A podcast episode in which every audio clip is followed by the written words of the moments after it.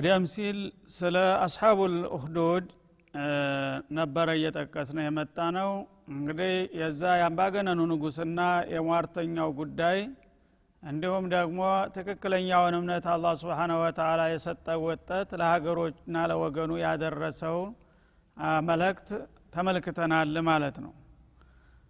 እና ሰዎች ባመኑበት ነገር ለሀገር ለወገናቸው ይሰራሉ በትክክል አላህ ስብሓነሁ ወተላ ጠቃሚውን ደግሞ የሰጠው ሰው ከዛ የበለጠ መስራትና መትጋት ያለበት መሆኑን ያስተምረናል ማለት ነው።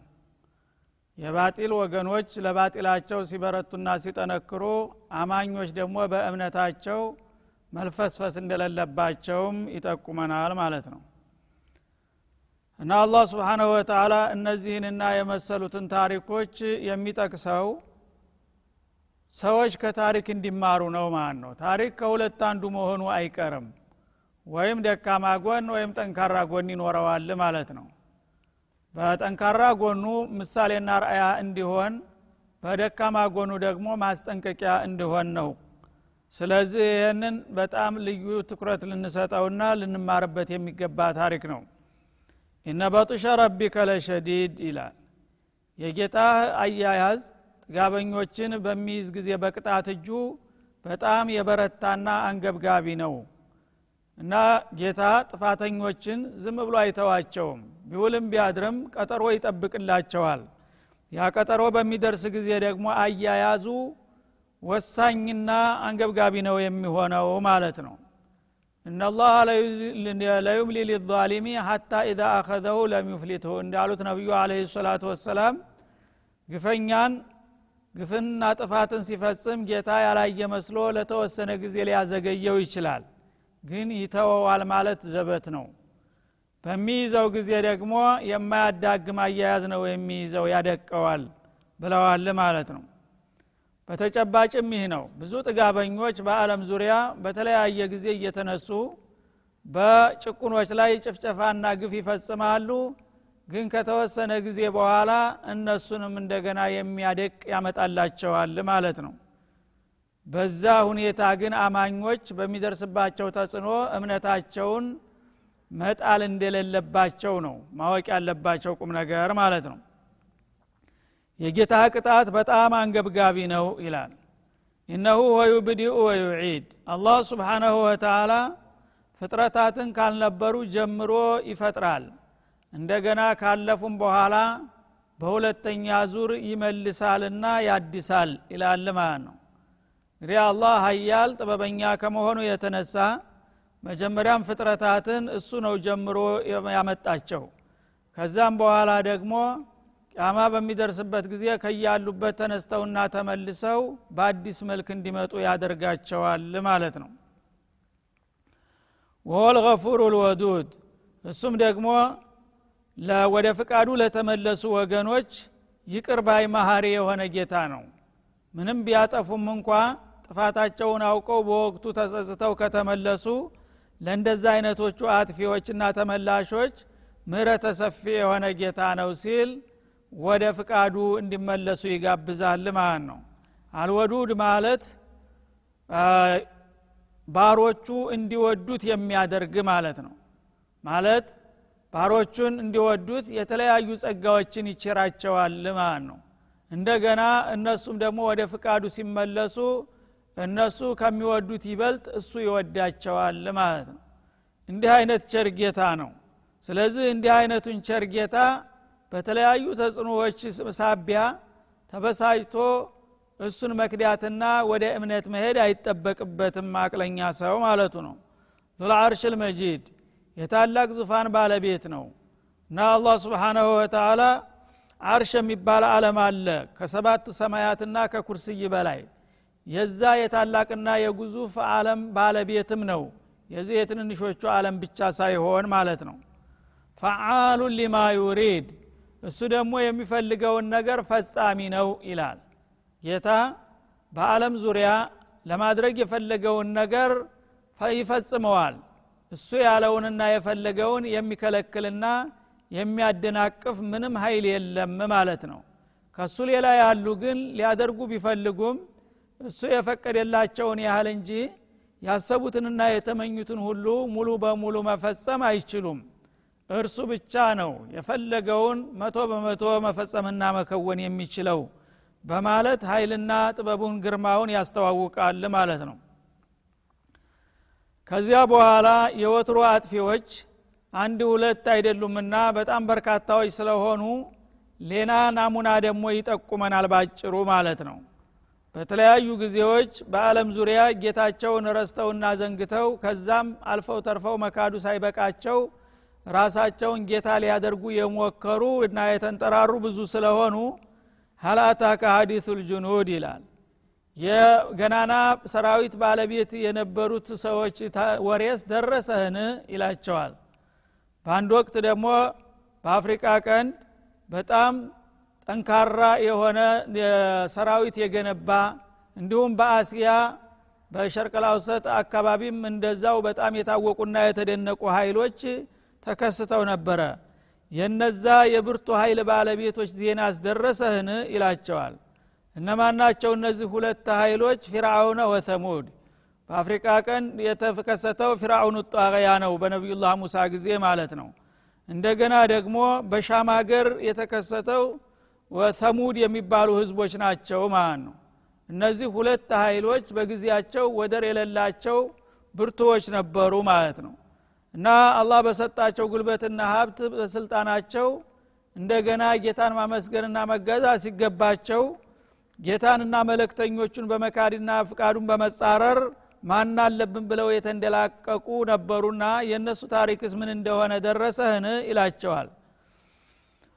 በሊለዚነ ከፈሩ ፊ ተክዚብ እንዲህ አይነቶቹ ከሃዲዎች ጌታቸውን በማስተባበልና ነቢያትን በመካድ ላይ ነበሩ። ወይም ጌታን በመካድና ነቢያትን በማስተባበል ላይ የቆሙ ነበሩ ማለት ነው።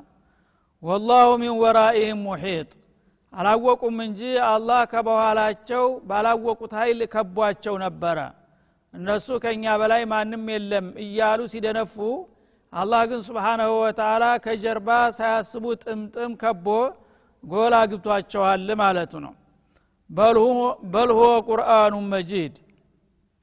እና ይህ አንተ የምታቀርበውና የምታነበው ደግሞ ለመኮችና በዙሪያ ለሚገኙት ህዝቦች እነሱ ሲህር ነው ሟርት ነው ወይም የሰይጣን ቋንቋ ነው ቢሉ እንዳሉት አይደለም። እንግዳውሳ ከጌታ ተረበል ዓለሚን የተላከ እጅግ ጠቃሚ የሆነ ምንባብ ነው ይላል ማለት ነው። እንግዲህ በየዘመኑ የተነሱ ጥጋበኞች የአላህ መልእክት ሲደርሳቸው የአላህን መልእክት እንደማያስፈልግ እንቆቅልሽና ጊዜ ያለፈበት ተረት አድርገው መለክተኞችንም እንደ ብድና እንደ ጠንቋይ አድርገው ህዝቦችን ያወናብዳሉ እንደተለመደው ይህም ይኸው ያንተ ወገኖችም ቁርአንን ፋይዳ ቢስ ነገር አድርገው ያሉና እነሱ እንደሚገምቱት አይደለም። በጣም የላቀና የተደነቀ መለኮታዊ መመሪያ ነው ይላል ማለት ነው። ፊ ለውሒን ማሕፉዝ እሱም ደግሞ ጥብቅ በሆነው ሰሌዳ የተዘገበ የሆነ ታላቅ ቁም ነገር ነው ይላል። ቁርአን እንግዲህ ከመወረዱ በፊት አላህ ስብሓናሁ ወተላ በለውሐል ማሕፉዝ ላይ አበክሮ ለብዙ ዘመናት አስፍሮና ዘግቦ ያቆየው ታላቅ መለኮታዊ እቃ እንጂ እነሱ እንደሚሉት ተራ እንቆቅልሽና አሉቧልታ አይደለም በማለት የቁርአንን ታላቅነት ያስተዋውቃል ማለት ነው። ይህን የመሰለ መመሪያ ያልተቀበለና ነቢያቶችን ያልተከተለ ታዳ ዋለም አደረም በመጨረሻ አሳር መከራ እንደሚጠብቀው ይወቅና ይጠንቀቅ ማለቱ ነው የዚህ እድል ባለቤት የሆኑ ደግሞ ለጊዜው ችግር ቢያጋጥማቸውም ችግር በእነሱ አልተጀመረምና የቀድሞ መሰል አማኞችን አርአያና ምሳሌ በማድረግ ጥርሳቸውን ነክሰው ለዓላማቸው እስከ መጨረሻ መታገል ነው የሚጠበቅባቸው ማለትን ያስተምረናል ማለት ሱረቱ ጣሪቅ መክያ። ከዚህ በመቀጠል ደግሞ ስለ ሱረቱ ጣሪቅ እንመለከታለን አጣሪቅ በመባል የምትጠራው ምዕራፍ መካ የወረደች ስትሆን 17 አንቀጾች አሏት።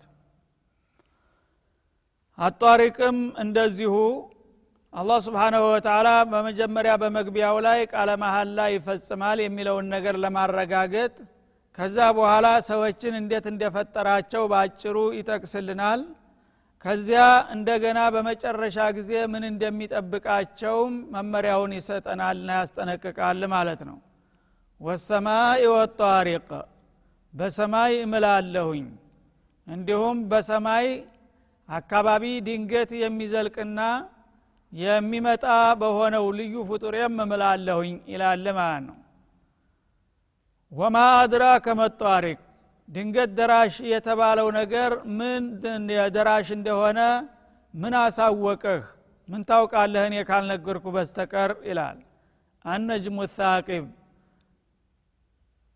ጨለማን የሚበሳ ወይም የጨለማን ድርብርብ የሚሸነቁርና በደማቅ ብርሃኑ ወደ መሬት ጠልቆ የሚመጣ የሆነ ኮኮብ ማለቴ ነው። በሱ ምልበት አለሁ እና ዙሃል በሚባለው ኮኮብ ወይም ደግሞ እሱን የመሰሉ ሌሎች ደማቅ ኮኮቦችንም ያካትታል ማለት ነው። እና እንግዲህ ይሄ ዙሃል የሚባል ኮኮብ ከሰባተኛው ሰማይ ላይ ነው ይባላል። ግን ከብርሃኑ ድምቀት የተነሳ ሰባቱ ሰማያት ሁሉ እንደ መስታወት ንጹህ ስለሆኑ የእሱ ብርሃን የሰባቱን ሰማያት ርቀት ሁሉ ጠልቆ በመምጣት እንደገና በምድርና በሰማይ መካከል የሰፈነውን ጨለማ በመጥለቅ መሬት ድረስ እየተንበለበለ ሲበራ ይታያል ማለት ነው። እንዲህ አይነት እንግዲህ በጣም ደማቅና ልዩ የሆነ ብርሃን ያለበትን ኮኮብ እኔ በኃይልና በጥበብ ነውና የፈጠርኩት ኃይልና ማንነቴን ለማሳወቅ በሱ ምልበት አለሁ ይላል ማለት ነው። እና በዚህ እንግዲህ ልዩ ኮኮብ ከማለ በኋላ የሚነግረንና የሚያረጋግጥልን ምንድ ነው ኢንኩሉ ነፍሲን ለማ አለይሃ ሓፊዝ። ነፍስ የተባለች ሁሉ በእሷ ላይ የቅርብ ተጠባባቂና ታዛቢ ያለባት ቢሆን እንጂ እንዲሁ ዝም ብላ የተተወችና የተለቀቀች አይደለችም ስል ነው የምምልላችሁ ይላል። ማለት ማንኛውም ነፍስ እንግዲህ በምሰራው ስራ በምታስበውም በምትናገረውም በቅርብ ጌታ የሚከታተላት መሆኑን ነው የሚያረጋግጥልን ማለት ነው። ታሁን ቀደም ወኢና አለይኩም ለሐፊዲን ኪራመን ካቲቢን በማለት በሱረቱ ልንፊጧር እንዳሳለፍ ነው ማንኛውም ሰው በግራና በቀኝ ተቀምጠው የሚሰራና የሚያወራውን የሚያረገውን እንቅስቃሴ ሁሉ በቅርብ የሚታዘቡና የሚከታተሉ የአላህ መለክተኞች ወይም ሙራሲሎች አሉ ማለት ነው። እሱ ግን አያቸውም አያውቃቸውም። ባለማወቁም ዝም ብሎ የተተውኩ መስሎት እንደፈለገ ይናኛልና ይባልጋል ማለት ነው። ይሄ እንግዲህ ተጠባባቂና ተቆጣጣሪ ባጠገባችሁ ያሉ መሆንን ካወቃችሁ ሁልጊዜ ከጌታችሁ ፍቃድ እንዳታፈነግጡ መጠንቀቅ አለባችሁ ማለቱ ነው። ፈልየንظር ልኢንሳኑ ሚመ ሁሊቅ እና የሰው ልጅ ጌታውን ተመካድና ወይ ጀርባ ከማዞሩ በፊት ከምን እንደተፈጠረ ይመልከትና ያስተውል ይላል በህሌን አይኑ። እና መጀመሪያ ጌታህን መካድና በእሱ ላይ ማመፅ ከማድረግ በፊት አቅምህን ማወቅ አለብህ ማንነትህን ማለቱ ነው። እና ተምንድ ነው የተፈጠርኩት እኔ? ማነ የፈጠረኝ? እንዴት ነው ያመጣኝ? ብለ ብትጠይቅና የራስህን ምንነትና ማንነት ብትረዳ እኮ በጌታ ላይ ያላቅምህ መንጠራራት ባላማረህ ነበር ማለቱ ነው። ሁሊቀ ሚማ ኢንዳፊቅ በኃይል በስሜት ተፈንጥሮ ተወሩሮ ከሚወጣው ጠብታ ውሃ እኮ ነው የተፈጠረው ይላል። ሰው ሲባል እንግዲህ መጀመሪያ የመጀመሪያው ሰው ያው ከጭቃ ከአፈር ነው። ከዛ በኋላ ደግሞ ሴትና ወንድ ሁለት ጾታ በሚሆኑበት ጊዜ ሁለታቸውን በስሜት ሲገናኙ ከሰውየው ጀርባ ተወሩሮ በሚወርድ ፈሳሽ ውሃ ነው። ትውልዶች ሊመጡ የቻሉት ማለት ነው? የኽሩጁ ሚን በይን ሱልቢ ወተራኢብ። ከጀርባ አጥንትና ከጡት መካከል ካለው ጎድጓዳ ቦታ የሚመነጭ ከሆነ ውሃ ደካማ ውሃ እኮ ነው ላስገኘው የቻልኩት ይላል። ማለት የወንዶች ፈሳሽ የሚመነጨው ከጀርባ አጥንታቸው መካከል ሲሆን የሴቶች ደግሞ ከፊት ለፊታቸው ከጡትና ከጡታቸው መካከል ካለው የአጥንት ስብርቅ ከዛ ነው የሚመነጨው። ወይም ሁለቱንም ሊያካትት ይችላል። ከወንዶች ጀርባና እርግብግብት ከሴቶችም ጀርባና እርግብግብት መካከል። ከሁለቱም ጾታዎች ከአጥንታማው ቦታ በጣም እንግዲህ ድርብርብ የሆነ ማንም ፈሳሽ እንደዛ አይነት ልዩ ነገር ይወጣዋል ተብሎ ከማይጠበቀው ከደረቁና ከደንዳናው ክፍል ነው ይህን ተስፈንጣሪ ውሃ አውጥቼ ወደ ማሐፀን ጓዳ በማስተላለፍ ሰው ሁኖ እንዲፈጠር ያደረግኩት። ታዲያ በዚህ መልክ እንዲፈጠርና እንዲገኝ ያደረግኩት ሰው በእኔ ላይ እንደገና መኩራራትና መካድ ይጠበቅበታል ወይ? እኔን መፍራትና ማመስገን እንጂ ማለቱ ነው። በሌላው ቦታ ሚማ ኢመሂን እንደሚለው ርካሽ ውዳቄ ልክ ከምራቅ ያልተሻለ የሆነ ዚግባ የማይባል ፈሳሽ የነበርከውን ከዛ እንደገና አላህ በኃይልና በጥበቡ በእናት ማሐፀን ውስጥ ተፈጥረህና ተዘጋጅተህ እንድትወለድና ከዛም እንድታድግ እንድትጠነክር ካደረግኩ በኋላ መልሰህ እንደገና በእኔ ላይ ታምጻለህና ታንገራጥጣለህን? እስቲ መጀመሪያ ከየት እንዴት እንደመጣህ አስተውል ይለዋል ማለት ነው። እነሁ አላ ረጅዒ ለቃዲር። እና መጀመሪያ እንግዲህ ይህ ነው ከማይባለው ርካሽ ነገር አላህ በኃይልና በጥበቡ እንዲያስገኘው ሁሉ። ነገ ደግሞ ሁለተኛው ዙር አለም ሲመጣ ወደዛ ወደ ህይወት መመለስና ማደስን ቻይ የሆነ ጌታ ነው ይላል።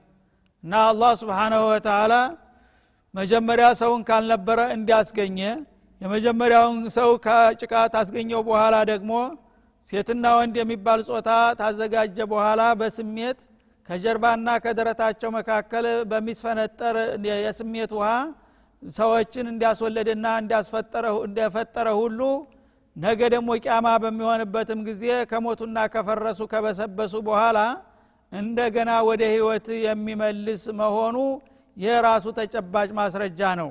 ትናንትና ካልነበራችሁ ያስገኛችሁ አሁንም ደግሞ ከሞታችሁ ከፈረሰችሁና ከበሰበሳችሁም በኋላ ሊመልሳችሁ እንደሚችል ነው ይላል ማለት ነው። እና ትናንትና ያልነበረውን ለማስገኘት ያላዳገተው አሁን ፍራሽን መመለስና ማደስ እንዴት ያቅተዋል ብላችሁ ትገምታላችሁ? የውመቱ ብለሰራኢር እና ሙታን የሚመለሱትና የሚታደሱት መቼ ነው ካላችሁ ሚስጥሮች ገሃድ በሚወጡበት ቀን ነው ይላል። እና ሚስጥር ሰዎች እንግዲህ በአሁኑ ጊዜ በህይወት እያሉ የፈለጉትን ነገር ይፋ ያደርጋሉ የፈለጉትን ደግሞ ምስጥር አድርገው ይደብቁታል።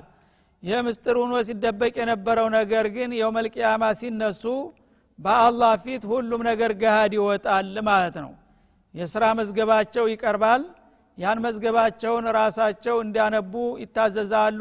እቅራ ኪታበክ ከፋ ቢነፍሲከ ልየውመ አለይከ ሀሲባ እንዳለው በዛ በገዛ አንደበቱ የደበቀና የሰወረውን ምስጥር ሁሉ እንዲናገርና እንዲያጋልጥ እናደርገዋለን።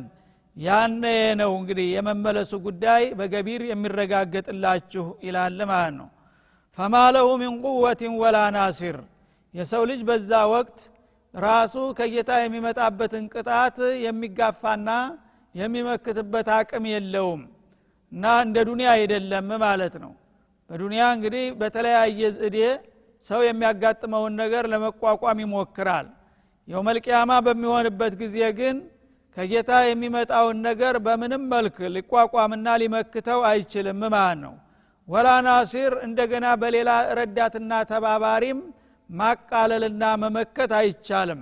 ሰው እንግዲህ የሚያሰጋና የሚያስፈራው ነገር ሲመጣበት ወይ በገዛ ኃይልና ጉልበቱ ይቋቋመዋል ከዛ ደግሞ ከላቀና ከፍ ካለ በወገንና በወዳጅ በዘመድ እርዳታ ያን ነገር ሊያስወግደው ይችላል። በዛኛው በመድረክ ግን እንዲህ አይነት ነገር የለም። ራስክም አትችልም ሌላ ሊረዳህ የሚችልም አይመጣም።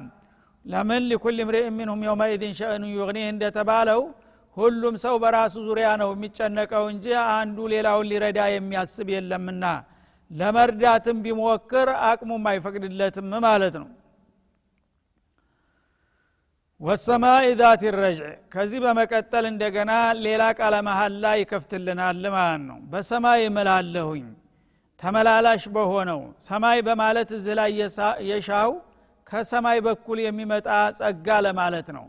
ስለዚህ ዝናብ ማለት ነው። ተመላላሽ በሆነ ዝናብ እምለላችኋለሁ ይላል።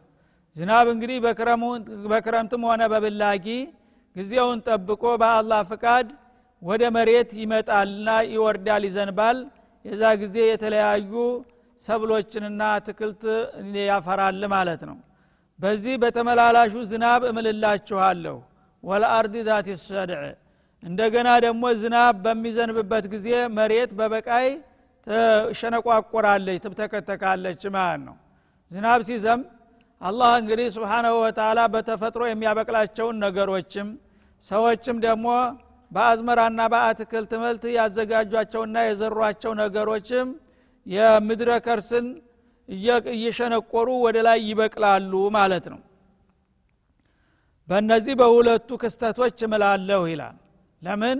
የኃይልና የጥበቡ የርኅራሄው መገለጫ ናቸውና ማለት ነው። አላህ ስብንሁ ወተላ ዝናብን በየጊዜው ወደ መሬት እንዲዘንብ ባያደርግ መሬትን እንዲታበቅል ባያደርጋት በምድር ላይ ያሉ ፍጥረታቶች መቀጠልና መኖር አይችሉም ነበረ ማለት ነው። ይህንም በማደርግበት ኃይሌ እምላለሁኝ ማለቱ ነው። እና በዚህ ምሎ የሚያረጋግጥልን ቁም ነገር ምንድ ነው ኢነሁ ለቀውሉን ፈስል። ይህ አንተ የምታነብና የምታቀርበው መለኮታዊ ቃል ቁርአን ግልጽ የሆነ እውነትን ገላጭ የሆነ መለኮታዊ መመሪያ ነው እንጂ ወማ ሆ ቢልሀዝል ቀልድ አይደለም በላቸው ይላል አላ ስብን ተላ እንግዲህ በተቃዋሚዎቻቸው በኩል ይሄ ቁርአን አላስፈላጊ አሉቧልታና ቀልድ አድርገው ያውት ነበረ ማለት ነው።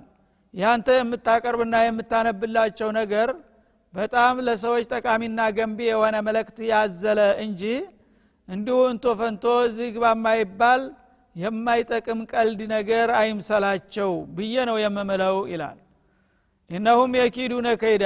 ያልታደሉት ከሃዲዎች ግን ይህን የመሰለ መለኮታዊ ብርሃን ለማጥፋት የተለያዩ ዘዴዎችን ይዘይዳሉ ተንኮሎችን ይሸርባሉ ይላል ቁርአንንና ተከታዮችን ለማጥፋት። ወአኪዱ ከይዳ። ይሁን እንጂ እኔም ዝም ብያ ላያቸውም እነሱ እኩይ ተግባራቸውን በሚመሳጠሩና በሚዶልቱ ጊዜ ቁርአንን ለማጥፋት እኔም ደግሞ ባላሰቡት መልክ ያሰቡትን ነገር ለማምከንና ከንቱ ለማድረግ የራሴን እርምጃ ወስዳለሁኝ ይላል ማለት ነው። ፈመሂል ልካፊሪን አሚልሁም ሩወይዳ እና እነዚህን ካሃዲዎች ለጊዜው እነሱ ባለ አቅማቸውና ጉልበታቸው በእውቀታቸው ኢስላምንና ባለቤቶቹን ሊያጠፉ ቢመክሩና ቢድወልቱም ዝም በላቸው ያሰቡት ነገር አይሳካላቸውም።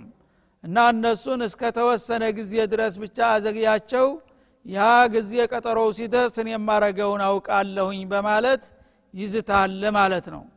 እና ደግነቱ ይህ ነው። የአላህ ዋስተና ማለት ነው። እስላምን ለማጥፋት ትናንትም ዛሬም ምናልባት ነገም የማያርፉ የጸረ ሀቅ ሁልጊዜ እንዳሉ የታወቀ ጉዳይ ነው ማለት ነው። ግን አላህ ስብሓናሁ ወተላ እንዳሰቡት አያሳካላቸውም። ምንም የፈለገውን ያህል ሀይል ቢኖራቸው የፈለገውን ያህል ቢታጠቁ የእስላምን እንዳሰቡት በቀላሉ እንደ ጧፍ እፍ ብለው ሊያጠፉት አይችሉም።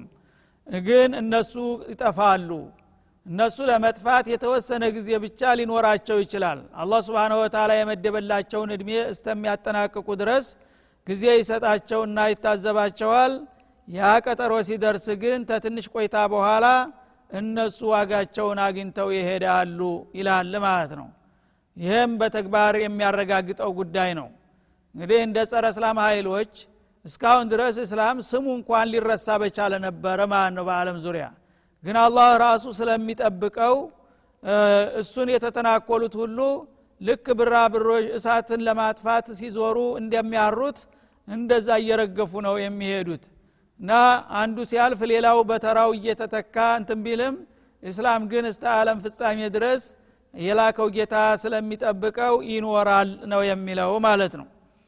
ስለዚህ እንግዲህ ሙስሊሞች በጥላቶቻቸው የሚሰነዘርባቸው ጥቃትና ክፋት ሊያስደነግጣቸውና ተስፋ ሊያስቆርጣቸው አይገባም።